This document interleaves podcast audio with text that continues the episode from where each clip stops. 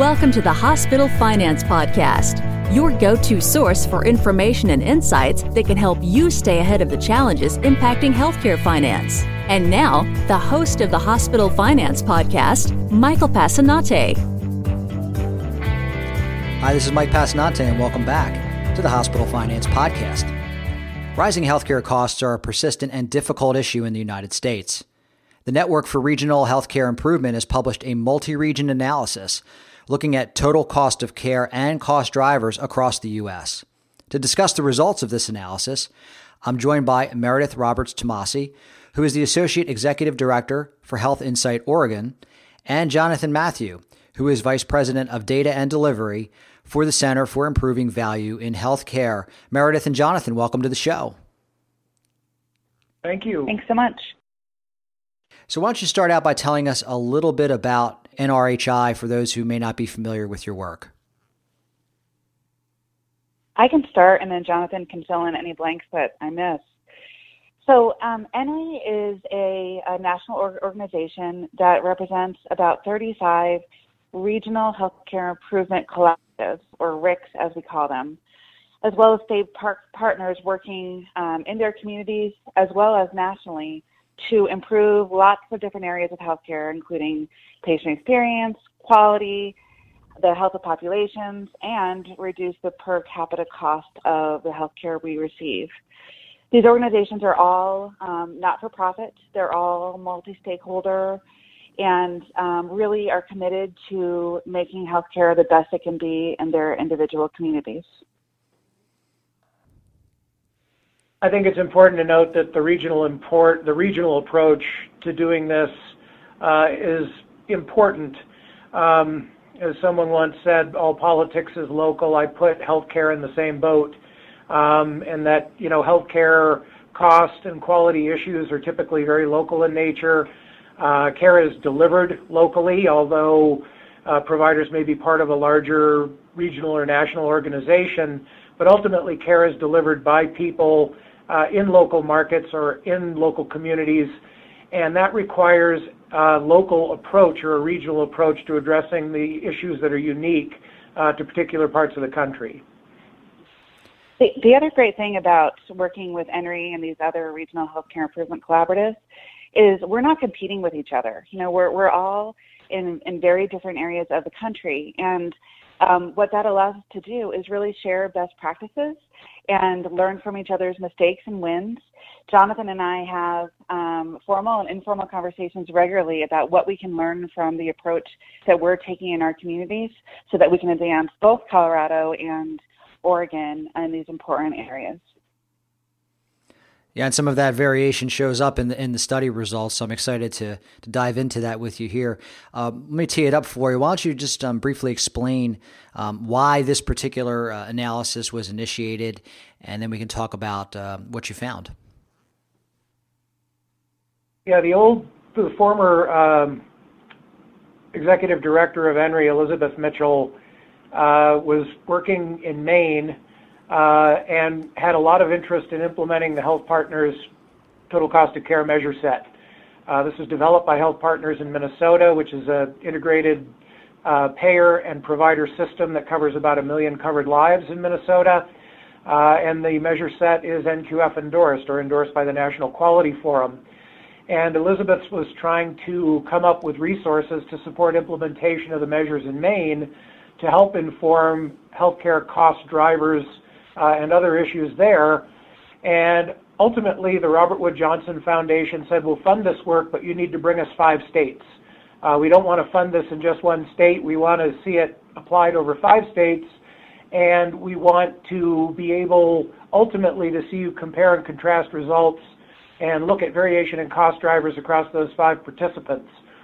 So back in 2013, five of us got together in Austin, Texas to kick off the original project, and again, as Elizabeth liked to say, uh, there's been lots and lots of talk about doing something like this uh, across multiple states for many, many years, and we actually did it. And so I think, you know, it's one thing to understand costs and cost drivers within your own region or within your own state. It's a lot more powerful if you can put that in a broader context across multiple states and that's what this work does. Um, in Colorado, there's long been an uh, impression that care is relatively expensive, but we didn't really have any idea of how expensive care in Colorado is uh, until we started participating in this project. And you know, we'll get more into the results in a little bit, but I think you know one of the most important contributions uh, of this work is that we went beyond talk. Uh, we actually made this happen across multiple states in a way that facilitated, facilitated meaningful comparisons, uh, and you know we went out and did it. And jo- Jonathan, I completely agree, but I don't want people to think that this was easy, that we just went out and did it. Um, you know, we, we, we met in Austin five years ago last month, and um, we have worked daily to make sure that we're able to compare costs within regions and across regions. You know, one of one of the things about regional healthcare improvement collaboratives is we all have our, our individual approaches to data, to collaboratives, et cetera. And it was a real challenge to get five of these collaboratives to um, get together and say, okay, what is one methodology we can all agree to use to enable comparisons across these regions? And, um, you know, we, we, we came to the decision about Health Partners methodology pretty early on, but it took us years to get to a place where we were comfortable that our data was in similar shape, we were comparing apples to apples um, within our data, and we you know employed outside technical advisors to give us advice and pointers to how we can make sure that we're actually um, comparing similar data sets. So that was you know hundreds of hours of, of effort across the years, and I, I, think we were all pretty proud that we were able to get to that point, um, though it took us a little bit longer than we expected. It certainly is a very deep analysis, and um, I want to jump right into that now because I think our audience is anxious to hear about the results. Um, and as you've already intimated, the cost by geography does tend to vary um, quite a bit. So, um, just very interested in hearing from both of you what you found and what you think might be driving some of those variations. That's the the twenty million dollar question. So uh, the first thing I'll say is that this is the third time we were able to produce this benchmark report, as we call it. And one of the, the, the real positives that, that have, has come out of this work is the results are pretty darn consistent year over year. So the results from um, the 2014, 2015, and 2016 comparisons, you don't show states wildly swinging from least expensive to most expensive.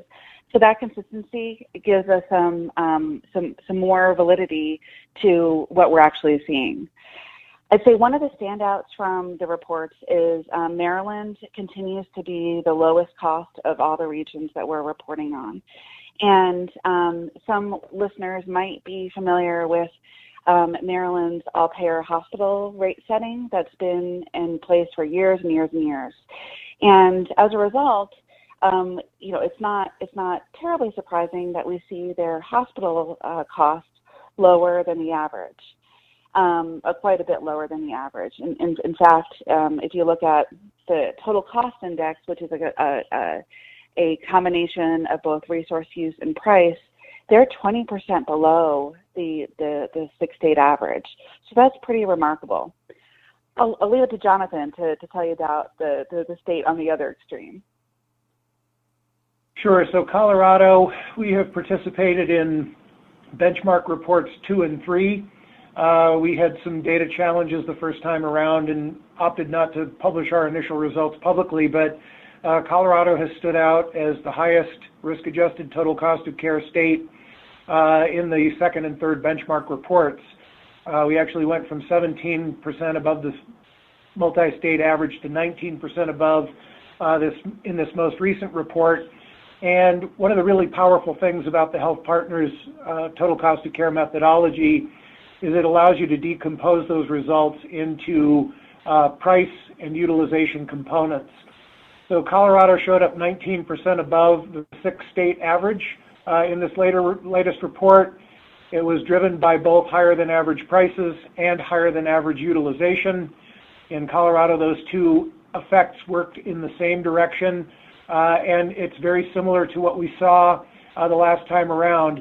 Um, specifically, resource use was 5 to 6% above, or utilization of services, the multi-state average, and prices were 13% above. So prices were the more important driver of Colorado's higher than average total cost of care, but resource use played a factor as well. Several years ago, Uwe Reinhardt wrote an article, and the title of which was "It's the Price is Stupid," and he was looking at what were what was driving rising healthcare costs nationally. And when you take an aggregate view of rising healthcare costs, prices stand out uh, head and shoulders above utilization as the primary driver. But what the Health Partners methodology shows is it's not just prices, it's utilization as well, especially when you start looking across states and regions within states. And Colorado, the last few years, has done some in-depth analysis uh, by division of insurance rating area or by geographic region in Colorado. And we see similar uh, results. In the, the more densely populated urban areas of the state, total cost of care is relatively low generally driven by both lower than average prices and utilization. Uh, in the mountain resort communities and in the more rural areas of Colorado, they have higher than average uh, total cost of care uh, relative to the statewide average, and generally driven by both higher than average utilization and spending. So prices matter a lot, but when you start looking at differences across states and regions within states, prices and utilization both play a very significant role. So Oregon's uh, story is a little bit different than Colorado. So if I can just take a moment to um, tell you what we've learned about Oregon too. So um, Oregon um, uh, is actually uh, just about 4% above the uh, average, the multi-state average for the total cost. So um, that's pretty good, right? We're kind of at the average. But when you start slicing and dicing the data into those resource use and price components that Jonathan mentioned, you start to see another story. So overall, um, our resource use is pretty low um, across settings, so across inpatient and outpatient settings, as well as professional and pharmacy. Our, our resource use is, is about 10% below average, which is great. It means that providers are using care the way they should across settings. But when you look at the prices, you see something else. So our prices are about 16% higher than the multi-state average. And when you start digging a little bit deeper, you see that this is being driven by inpatient prices, outpatient prices, and professional prices. Outpatient prices are actually 32% higher than the multi-state average. So you can imagine that that leads to some pretty important questions within our community. Why are prices so much higher than prices in other states? And what we what we found, similar to what Jonathan was was describing with you know within Oregon geography, we're seeing that um, cost in terms of price and resource use is lower in the Portland metro region, and then gets higher as you get out to the more rural areas. Um, kind of like Colorado, Oregon's population is really um, uh, driven into a couple metro areas. And as soon as you get outside of those metro areas, you see both the cost increasing, but also the quality decreasing. And that's something we always want to talk about. You know, you don't want to report on price, especially at a regional level, without some kind of quality indicator because no one wants to be sending patients to low cost, low quality providers. So you both said a lot that we can unpack here, um, which is which is very interesting. So you've got variations in, in, utilization, but but generally it seems as though the more urban you get, um, the the better uh, we we utilize the resources and and contain the costs. If I'm if I'm hearing you correctly, and then you've got um, Maryland on a very extreme end of the perspective or, or spectrum where they're actually uh, doing things like rate setting, which is um, maybe not everyone's favorite uh, policy. Um, you can debate that, but it, it, it it seems to be keeping their overall costs under control. Um, so how do you how do you interpret all, all of this uh, nationally, and, and and what do you think some of the policy implications could be uh, going forward? So I think it, what the variation in price versus utilization drivers says to me at least, is that there's no one size fits all policy. Colorado has both higher than average prices and higher than average utilization. So from a statewide perspective, one might be tempted to say we need policies to address both. But what you see when you start looking at the sub-regional level is that the influence of price and utilization vary by region. And so what we really need are policies that are uniquely designed to address the cost drivers in a specific region. Um, Meredith can speak to this from or, the Oregon perspective, but again, you know, there, as she did a moment ago, the resource use index in Oregon was 10% below the six state average, whereas total cost and prices were above. Um, a strategy or a policy in Oregon intended to reduce utilization of services or the intensity of services delivered to clients is not going to be effective in lowering overall costs because they're already 10% below the six-state average in terms of resource utilization. But with 16% above average prices, uh, there is an opportunity uh, for policies at a, high level in Oregon or generally, uh, policies intended to reduce those prices may have an impact in terms of bringing down their total cost even further. I'd say the other thing that um, we want to be aware of is, um, you know, every state has their own their own politics. So another Health Insight state, Utah, um, also participated in the study. I mean, you can imagine knowing the demographics of Utah that their cost in terms of price and utilization um, might look very, very different than a state like Oregon or Colorado. Um, so, uh, you know, they have a very young population, a very healthy population. Now, we should also note that all of this data is risk adjusted, so that the fact that Utah has a healthier population than some of the other states like Oregon or like like Maryland, um, that's all all taken into account. So in terms of policy, it's really important that policymakers understand some of the nuances of this data. Um, because the last thing we, we, we want to happen is to put forth policy that's actually not going to drive um, the change at the level it's, it's needed. As an example, I'll just use um, one of the reasons that we think prices might be higher in Oregon is that um, uh, we, we know that the Medicare reimbursement in Oregon is quite a bit lower than it is in most places. So one theory is that providers need to increase their prices um, in order to make up for those losses for their Medicare populations. I don't know. I, I, I can't verify that, that that's true, but that's something we've heard anecdotally. We also know that the cost of living is higher in Oregon than some of these other regions. So if we want to continue attracting doctors and other types of providers to Oregon, we need to be compensating them in a way to um, to uh, uh, consider that higher cost of living. Some of those things can be addressed at a policy level, but other things might not be able to be addressed. Well, certainly, healthcare affordability is going to be an issue that we uh, nationally are going to struggle with for some time to come. But uh, hopefully, this study and studies like it will continue to forward the conversation uh, and help us find new and better solutions to the problem.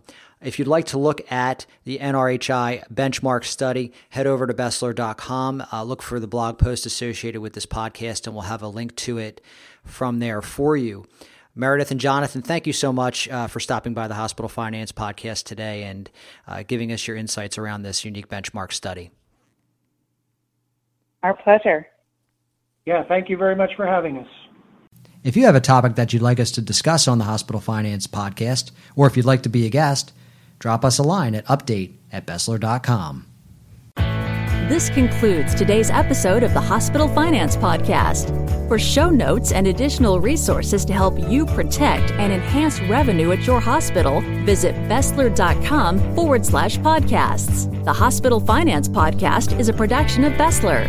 Smart about revenue, tenacious about results.